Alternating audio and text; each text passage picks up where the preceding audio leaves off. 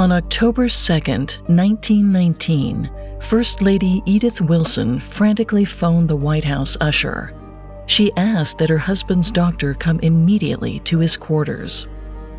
The physician arrived to find President Woodrow Wilson lying half paralyzed on the floor. He couldn't move the left side of his body and he struggled to speak. Within minutes, the physicians reached a diagnosis. The president had suffered a stroke. The primary treatment was rest, a nearly impossible request to make of the president. Edith would have to somehow isolate her husband from the grueling demands of his work. The 46 year old First Lady wondered how the United States would carry on without its leader. She asked the doctors if the vice president should assume some of the presidential responsibilities. Dr. Francis Dercum, one of Wilson's physicians, feared that if the president resigned, he would lose his will to live. He leaned toward Edith and gave her advice that would change the course of history. He said, quote, Madam, it is a grave situation, but I think you can solve it. Have everything come to you weigh the importance of each matter, and see if it is possible by consultation with the respective heads of the departments to solve them without the guidance of your husband. That was all Edith Wilson needed to hear. With the fate of the nation in her hands, she made the executive decision to fill in for the President of the United States.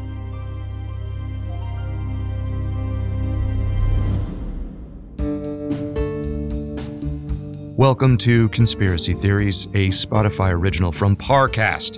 Every Monday and Wednesday, we dig into the complicated stories behind the world's most controversial events and search for the truth. I'm Carter Roy. And I'm Molly Brandenburg. And neither of us are conspiracy theorists. But we are open minded, skeptical, and curious. Don't get us wrong. Sometimes the official version is the truth. But sometimes it's not. You can find episodes of Conspiracy Theories and all other Spotify originals from Parcast for free on Spotify. This is our one part episode on Edith Wilson, who's been referred to as the secret president of the United States during the late 1910s. Officially, she was the first lady to President Woodrow Wilson. After Wilson suffered a paralyzing stroke, Edith looked after him and tried to shield him from the anxieties that came with being president. But historians believe that Edith downplayed her role, which she described as just a quote, steward. Debates have ensued about just how powerful Edith was during her husband's recovery. Today, we'll just be exploring one conspiracy that after President Woodrow Wilson's stroke, Edith Wilson became the first female president of the United States. We have all that and more coming up. Stay with us. This episode is brought to you by Anytime Fitness. Forget dark alleys and cemeteries. For some, the gym is the scariest place of all, but it doesn't have to be. With a personalized plan and expert coaching, Anytime Fitness can help make the gym less frightening. Get more for your gym membership than machines. Get personalized support anytime, anywhere. Visit AnytimeFitness.com to try it for free today. Terms, conditions, and restrictions apply. See website for details. This episode is brought to you by Visit Williamsburg. In Williamsburg, Virginia, there's never too much of a good thing. Whether you're a foodie, a golfer, a history buff, a shopaholic, an outdoor enthusiast, or a thrill seeker, you'll find what you came for here and more. So ask yourself, what is it you want? Discover Williamsburg and plan your trip at visitwilliamsburg.com. When you need mealtime inspiration, it's worth shopping Kroger, where you'll find over 30,000 mouth-watering choices that excite your inner foodie. And no matter what tasty choice you make, you'll enjoy our everyday low prices, plus extra ways to save, like digital coupons worth over $600 each week. You can also save up to $1 off per gallon at the pump with fuel points. More savings and more inspiring flavors make shopping Kroger worth it every time. Kroger, fresh for everyone. Fuel restrictions apply.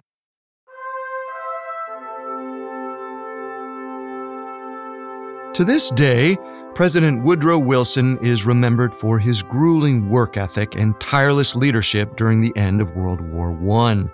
With Wilson in charge, the United States remained neutral for years. Eventually, when America's adversaries provoked the nation beyond neutrality, Wilson felt compelled to join the war, which shocked the world. The United States' participation ultimately proved to be a tipping point securing the Allies' victory over Germany. In an effort to negotiate a lasting peace agreement, President Wilson spent the first months of 1919 in Europe, alongside diplomats at the Paris Peace Conference. This was one of the most important moments in Wilson's presidency. After all, he was trying to prevent another world war. The conference was an opportunity to convince world leaders to solve their differences through diplomacy rather than aggression. In an effort to stay focused, Wilson removed exercise, entertainment, and relaxation from his routine. This relentless pursuit for world peace was exhausting for the 62 year old Wilson. He'd already suffered three strokes in his life, including one earlier in his presidency. Seemingly, his rigor paid off. In June 1919, newspapers reported that Wilson and his fellow leaders had reached a historic agreement called the Treaty of Versailles. The treaty is still remembered by historians as a major component of Wilson's legacy. It marked the end of World War I and the birth of the League of Nations, an intergovernmental organization whose mission was to maintain world peace. In fact, the League of Nations was Wilson's own idea and a precursor to what we now know as the United Nations. But his vision wasn't very popular in America. Congress was resistant to approve the treaty. They feared the U.S. was deferring too much of its power to the League of Nations. As a result, Wilson decided to appeal directly to the American people by going on a nationwide speaking tour. If he could buoy enough public support, it would put pressure on the Senate to finally ratify the treaty. Behind closed doors, First Lady Edith Wilson, along with the president's physicians, had other concerns. They pleaded with him to rest. He was already running on fumes after six months of intense negotiations. Those closest to him feared the extra stress could lead to another health scare. But Wilson refused to slow down. After all, this was a man who once proclaimed it was God's will for him to become president. So Wilson told his doctor, quote, I cannot put my personal safety, my health, in the balance against my duty. I must go. In September 1919, President Wilson and the First Lady, along with a crew of aides, servants, cooks, Secret Servicemen, and members of the press, all crammed into the presidential train car, aptly called the Mayflower. Just as his doctors feared, the trip proved taxing. Aides noticed that Wilson was talking to himself and his memory was getting increasingly worse. Dazed and confused, the president made multiple stops a day. Oftentimes, he was heckled by people who disagreed with his policies. The tour came to an unexpected end after only three and a half weeks on the road. One morning, the president told the First Lady that he'd woken up to a splitting headache. After an evening speech in Pueblo, Colorado, he became nauseous, his face muscles started to twitch, and the left side of his mouth began to droop. Edith was rightfully concerned. In hindsight, Wilson may have experienced a transient ischemic attack, or TIA, also known as a mini stroke. If left unchecked, a TIA could lead to more serious complications, like a full blown stroke. The Wilsons headed home so the president could get some much needed rest. He had a brief spurt of energy at Washington, D.C.'s Union Station, where he was able to walk and greet the crowd welcoming him home. But four days later, the president's health took a turn for the worse. On October 2nd, 1919, the First Lady phoned the White House's chief usher, Ike Hoover, and told him to summon her husband's physician. The president had collapsed as he walked to his bathroom. Together, Edith and the White House doctor, Rear Admiral Cary Grayson, gently moved him to his bed. The First Lady watched with bated breath as Dr. Grayson examined him. The future of the nation hung in the balance. Ten minutes later, Dr. Grayson reached a grim diagnosis. The president had suffered a stroke that paralyzed the left side of his body. The ailment was caused by a blood clot in his brain. The First Lady and Dr. Grayson sought the counsel of other doctors as well. Ultimately, they reached a discouraging conclusion. According to the physicians, the president was, quote, seriously disabled, both in a medical and constitutional sense, end quote. Even if Wilson's condition improved, he would never function at the same level he did before his stroke. Edith and Dr. Grayson mulled over whether the 62 year old president could continue to do his job. But before they could even discuss a transfer of power, Dr. Grayson had to certify that Wilson was no longer fit to serve. The First Lady wondered if it would be best for her husband's health if Vice President Thomas R. Marshall took over for him. But her husband's doctors were concerned that the president might feel worse if he ceded his power after all, this was a sensitive moment in international affairs. One of the physicians, Dr. Francis Dercum, told Edith that, quote, for Mr. Wilson to resign would have a bad effect on the country and a serious effect on our patient. He has staked his life and made his promise to the world to do all in his power to get the treaty ratified and make the League of Nations complete. If he resigns, the greatest incentive to recovery is gone. Instead, they decided to keep the president's illness a closely guarded secret. They couldn't tell the American people, members of Congress, not even his most trusted advisors. Coming up, the First Lady keeps the president's condition hidden from the world. Hello, I'm Hannah Maguire. And I'm Suruthi Bala, and we're the hosts of the new Spotify original from Parcast, Sinister Societies. You may know us from the very creepy and excellent podcast Red Handed, but now we've teamed up with Parcast for an unprecedented look at history's most nefarious groups. Some preach extreme religious practices, others warn of impending doom, and then there are those whose endgame is far more diabolical. Every Tuesday on Sinister Societies, we take a peek behind the curtain and discover the most ominous organizations the world may or may not have known. Learn how entrepreneurial sects made fortunes off their brand, how charismatic cult leaders caught the eye of celebrities, and why strange orders of the extraterrestrial or collegiate kind attract the most unlikely of followers. Some groups convene in the shadows, others operate in plain sight all are absolutely sinister. Follow Sinister Societies free and only on Spotify. This episode is brought to you by Anytime Fitness. Forget dark alleys and cemeteries. For some, the gym is the scariest place of all, but it doesn't have to be.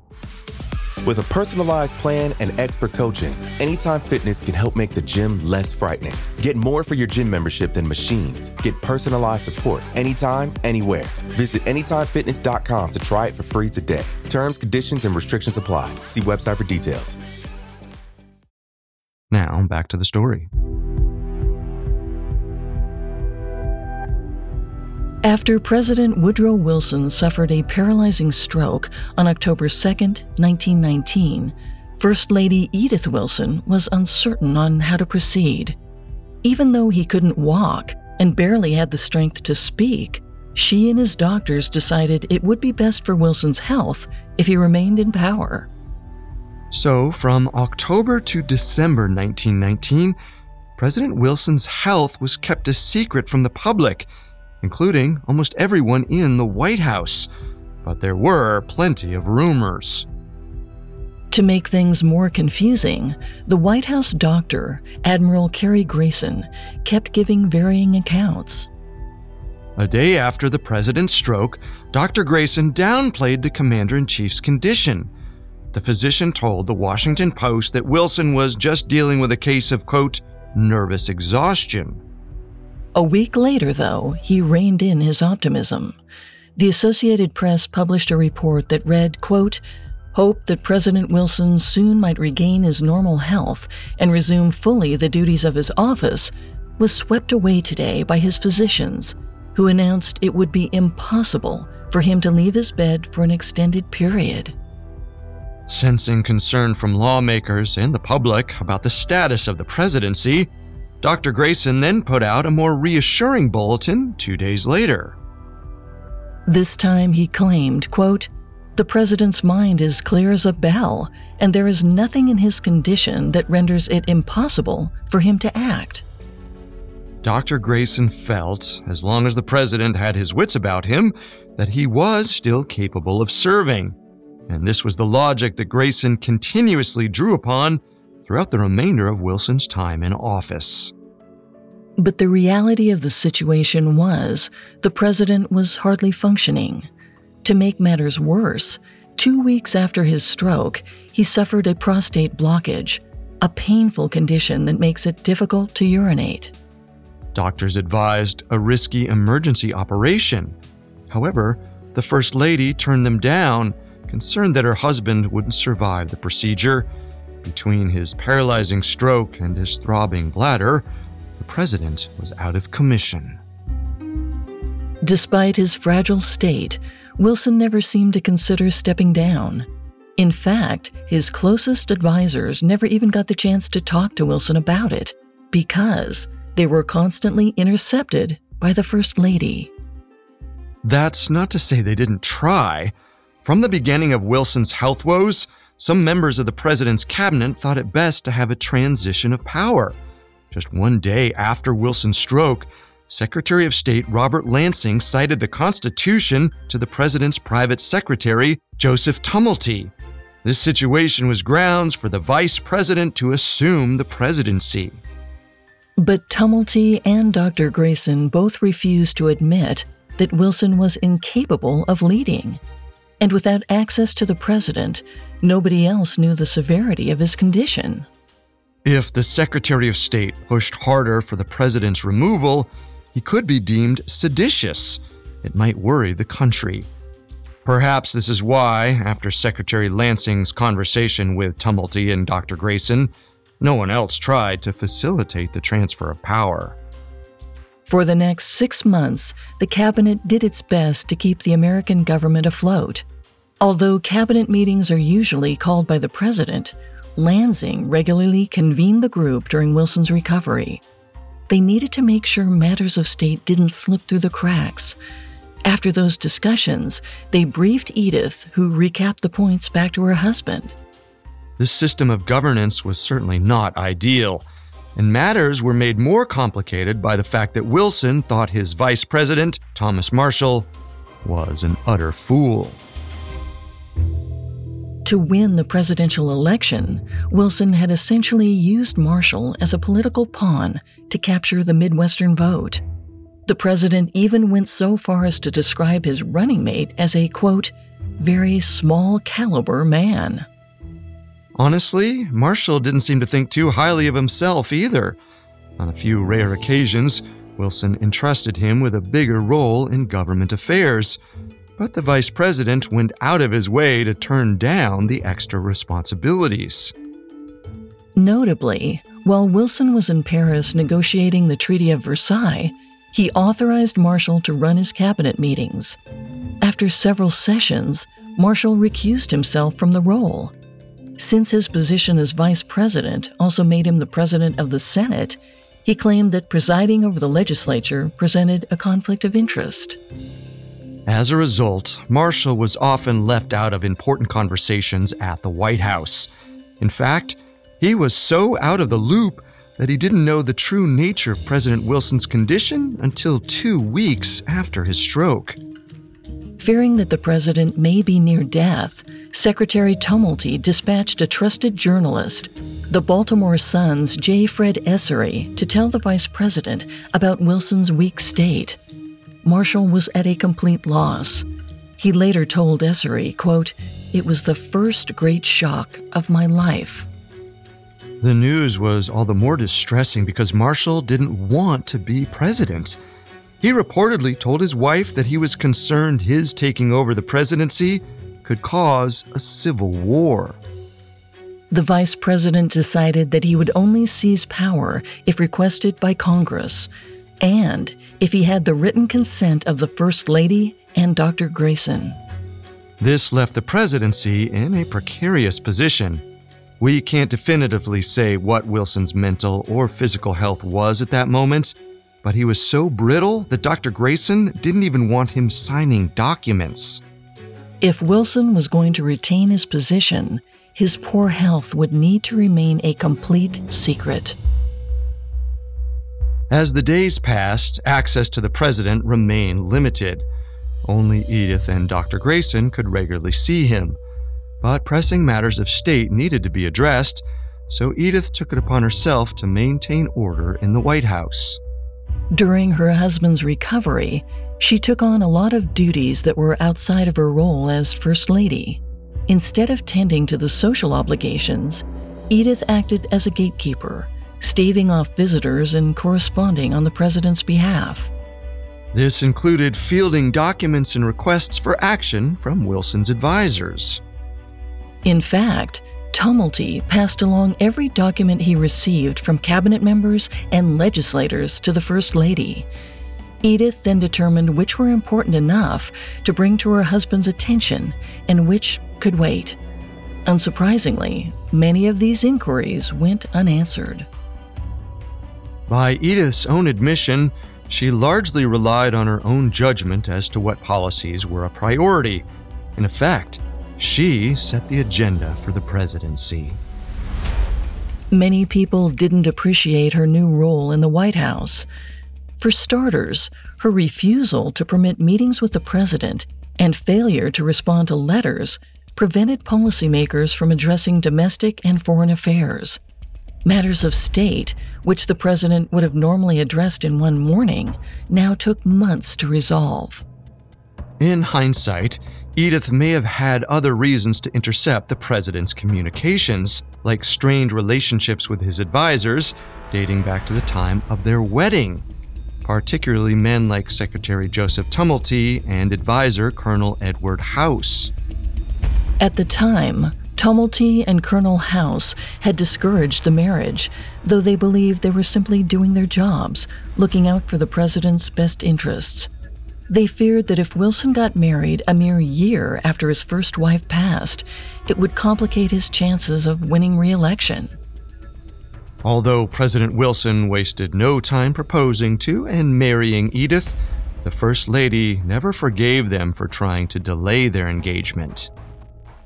Tumulty and House weren't the only two advisors who provoked the First Lady's ire. Edith wasn't particularly fond of Secretary of State Robert Lansing either. The two had a long history of contentiousness. The First Lady had been skeptical of Lansing ever since she accompanied her husband to the Paris Peace Conference. When the president first proposed Lansing for Secretary of State, Edith criticized him for what she thought was a lack of credentials. And shortly after Wilson's stroke, Lansing attempted to hold cabinet meetings without the president's formal approval. While he was simply trying to keep the American government running, the First Lady interpreted it as trying to push Wilson out of office. Obviously, the Wilson administration's state of disarray, as exacerbated by the ailing president, didn't bode well for its policy goals with the bedridden president unwilling to cede his power, unable to negotiate with lawmakers, and shut out from consulting his closest advisors, the Senate rejected the Treaty of Versailles. This was the first time in American history that the Senate had voted against a peace agreement. Seeing that Wilson failed to meet to discuss the one policy item he was undoubtedly passionate about, it was evident he was in bad shape and it wasn't long before Congress publicly raised the issue of the president's health. In the fall of 1919, the kidnapping of an American official named William Jenkins in Mexico sparked geopolitical tensions between the neighboring countries. Needing guidance, politicians demanded Wilson show his face. Until this point, senators had privately speculated that the First Lady was running the White House. After Jenkins' kidnapping, they no longer minced words.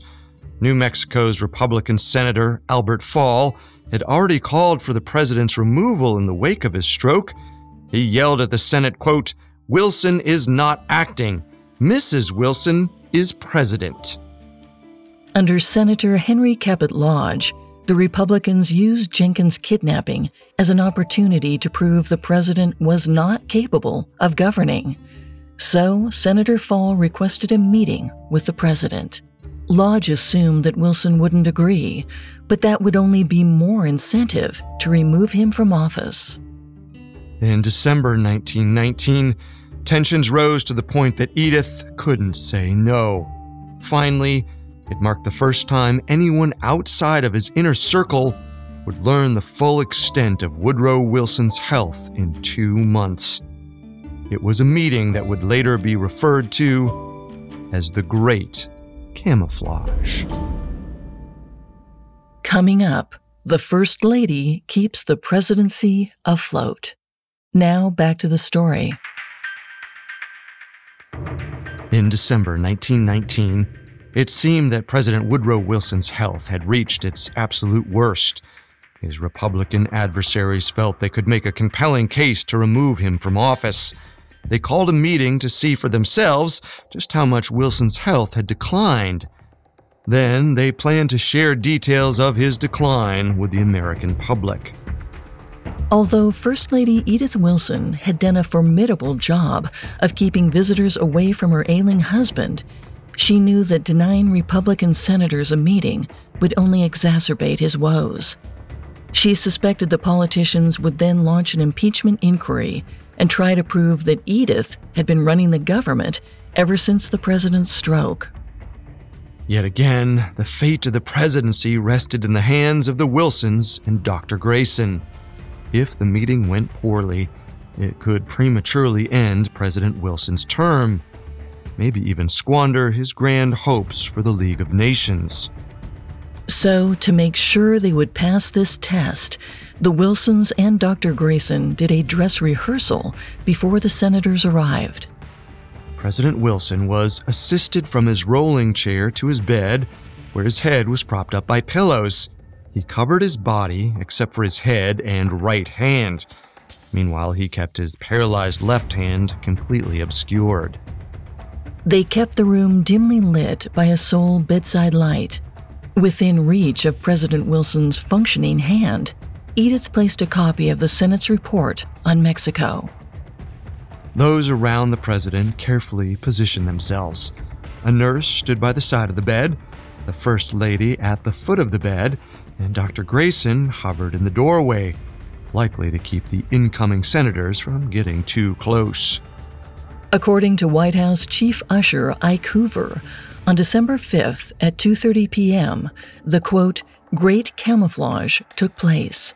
Democratic Senator Gilbert Hitchcock and Senator Albert Fall greeted the president's physician outside the bedroom. They asked if there was a time limit allotted to their meeting. Knowing that the senators were looking to cast doubt on the president's health, Dr. Grayson told them there'd be no limit within reason. Sitting up in bed, Wilson summoned all the strength he could muster to give the senators a firm handshake. Armed with a pen and paper, the First Lady took notes. She wanted a record in case the senators went to the press later and exaggerated the president's condition. When Fall asked the president if he had read the Senate's report on Mexico, Wilson reached for his copy and wagged it in the air, it was another way for him to indicate he was still able bodied. Fall shared his grievances about Jenkins' kidnapping and advocated for a war against Mexico. Dr. Grayson excused himself, only to return in the middle of Fall's passionate case for military action. The physician announced that there was no need for violence. Jenkins had actually just been released. The timing could not have been any better for Wilson. The stated reason for Fall's meeting was no longer valid. the president went into a speech about why it behooved the United States to be cautious in its dealings with Mexico. By the end of the meeting, Edith had used up all of her paper and resorted to scribbling notes on an envelope. The alleged final exchange between the president and Senator Fall would live in infamy. At the conclusion of his visit, Fall reportedly told Wilson, quote, I have been praying for you. To which the president cheekily replied, quote, Which way, Senator? Over 100 members of the press eagerly waited outside the White House for Senators Fall and Hitchcock. They praised Wilson's understanding of the conflict in Mexico and assured the reporters that he was in fine mental and physical form. The following day, the New York Times published a headline about the meeting that read, quote, Senators see President.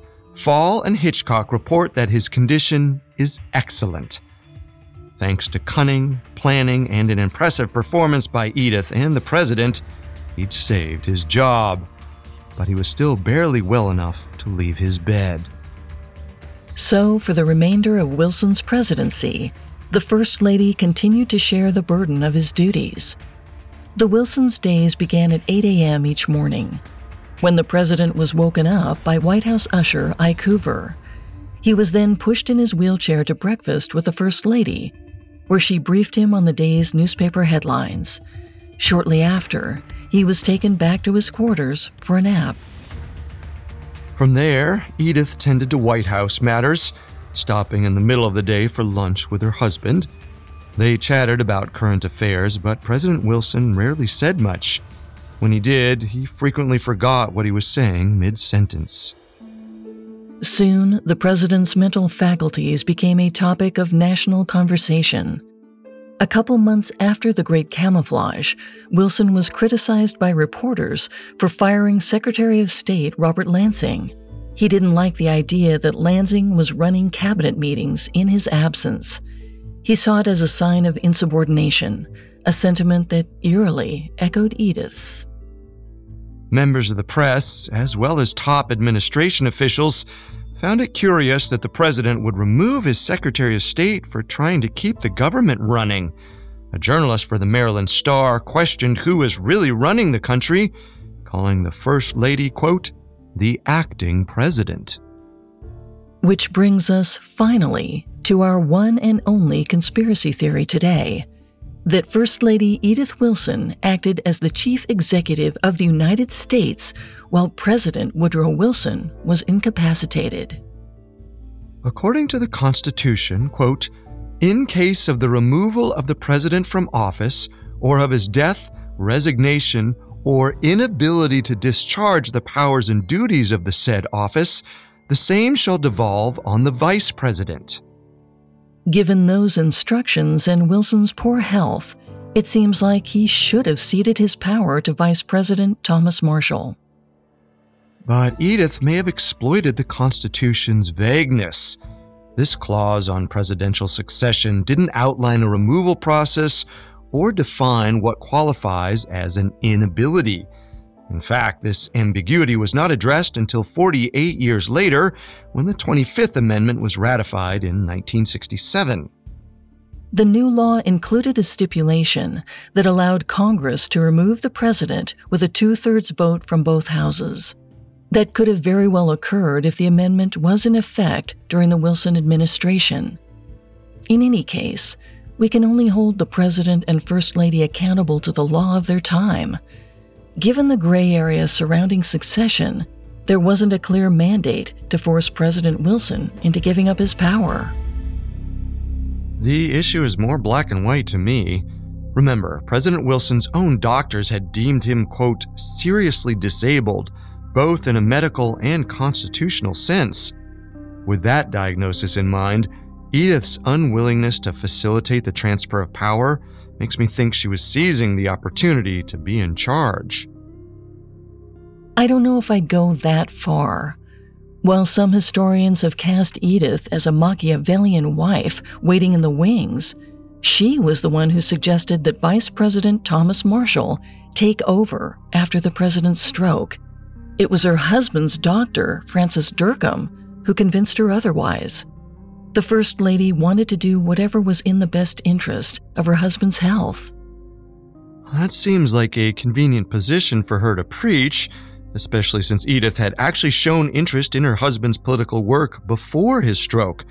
During their courtship, she and President Wilson constantly exchanged letters in which he kept her apprised of his work. He even sent Edith government documents pertaining to foreign and domestic affairs. Wilson marked up these papers with his comments and invited her to give her opinion, despite the fact that she had no background in civic service. Edith might have offered her thoughts on the president's work, but there's no indication that he implemented her opinions into his policymaking. As First Lady, she may have exerted more influence than the simple steward she identified as, but she didn't fulfill the many duties we associate with the President of the United States, like signing bills into law, making judicial appointments, or granting pardons. In retrospect, she seems like more of a powerful secretary than a secret president. On a scale of 1 to 10, with 10 being the absolute truth, I'll give this theory a 4. I'm not sure I agree. Just because there's no record crediting Edith's advice as the inspiration for Wilson's executive actions, it doesn't mean he ignored her opinions. Sure, after his stroke, Edith didn't perform all of the president's duties but she did handle some of the most significant ones, like determining the daily agenda. She also controlled what information the president received and who he met with. Today, there's a group of high level political aides, led by the White House Chief of Staff, who are in charge of these tasks. Plus, I'm not as confident in Edith's intentions. I'm inclined to believe that the most responsible thing for Edith to do for Wilson, and certainly for the country, would have been to help facilitate the transfer to the vice president. This theory gets a 5 out of 10 from me. Ultimately, President Wilson's vision never panned out the way he'd hoped. In March 1920, four months after the treaty was defeated in the Senate, a second attempt failed to garner the required two thirds vote. Since the League of Nations was part of the agreement, its rejection meant that the U.S. would not be joining the very body for which its own president had fought so passionately to create.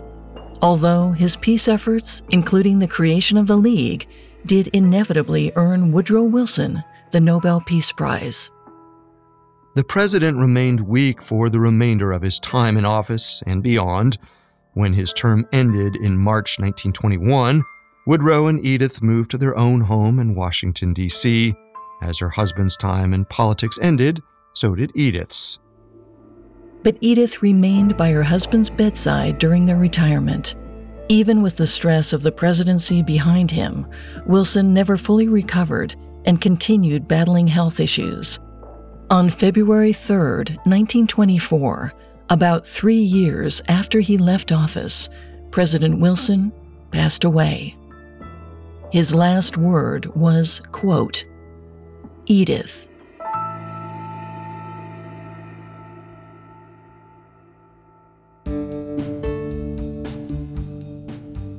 Thanks for tuning in to Conspiracy Theories. We'll be back Monday with a new episode. You can find all episodes of Conspiracy Theories and all other Spotify originals from Parcast for free on Spotify. Until then, remember the truth isn't always the best story and the official story isn't always the truth. Conspiracy Theories is a Spotify original from Parcast. Executive producers include Max and Ron Cutler. Sound design by Michael Motion, with production assistance by Ron Shapiro, Trent Williamson, Carly Madden, and Bruce Katovich. This episode of Conspiracy Theories was written by Ben Hanani, with writing assistance by Connor Sampson and Lori Gottlieb. Fact checking by Bennett Logan and research by Coleman Gray. Conspiracy Theories stars Molly Brandenburg and Carter Roy.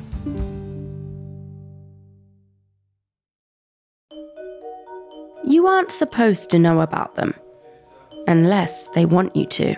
Powerful groups with their own very specific agendas. And if you find yourself on the inside, good luck getting out.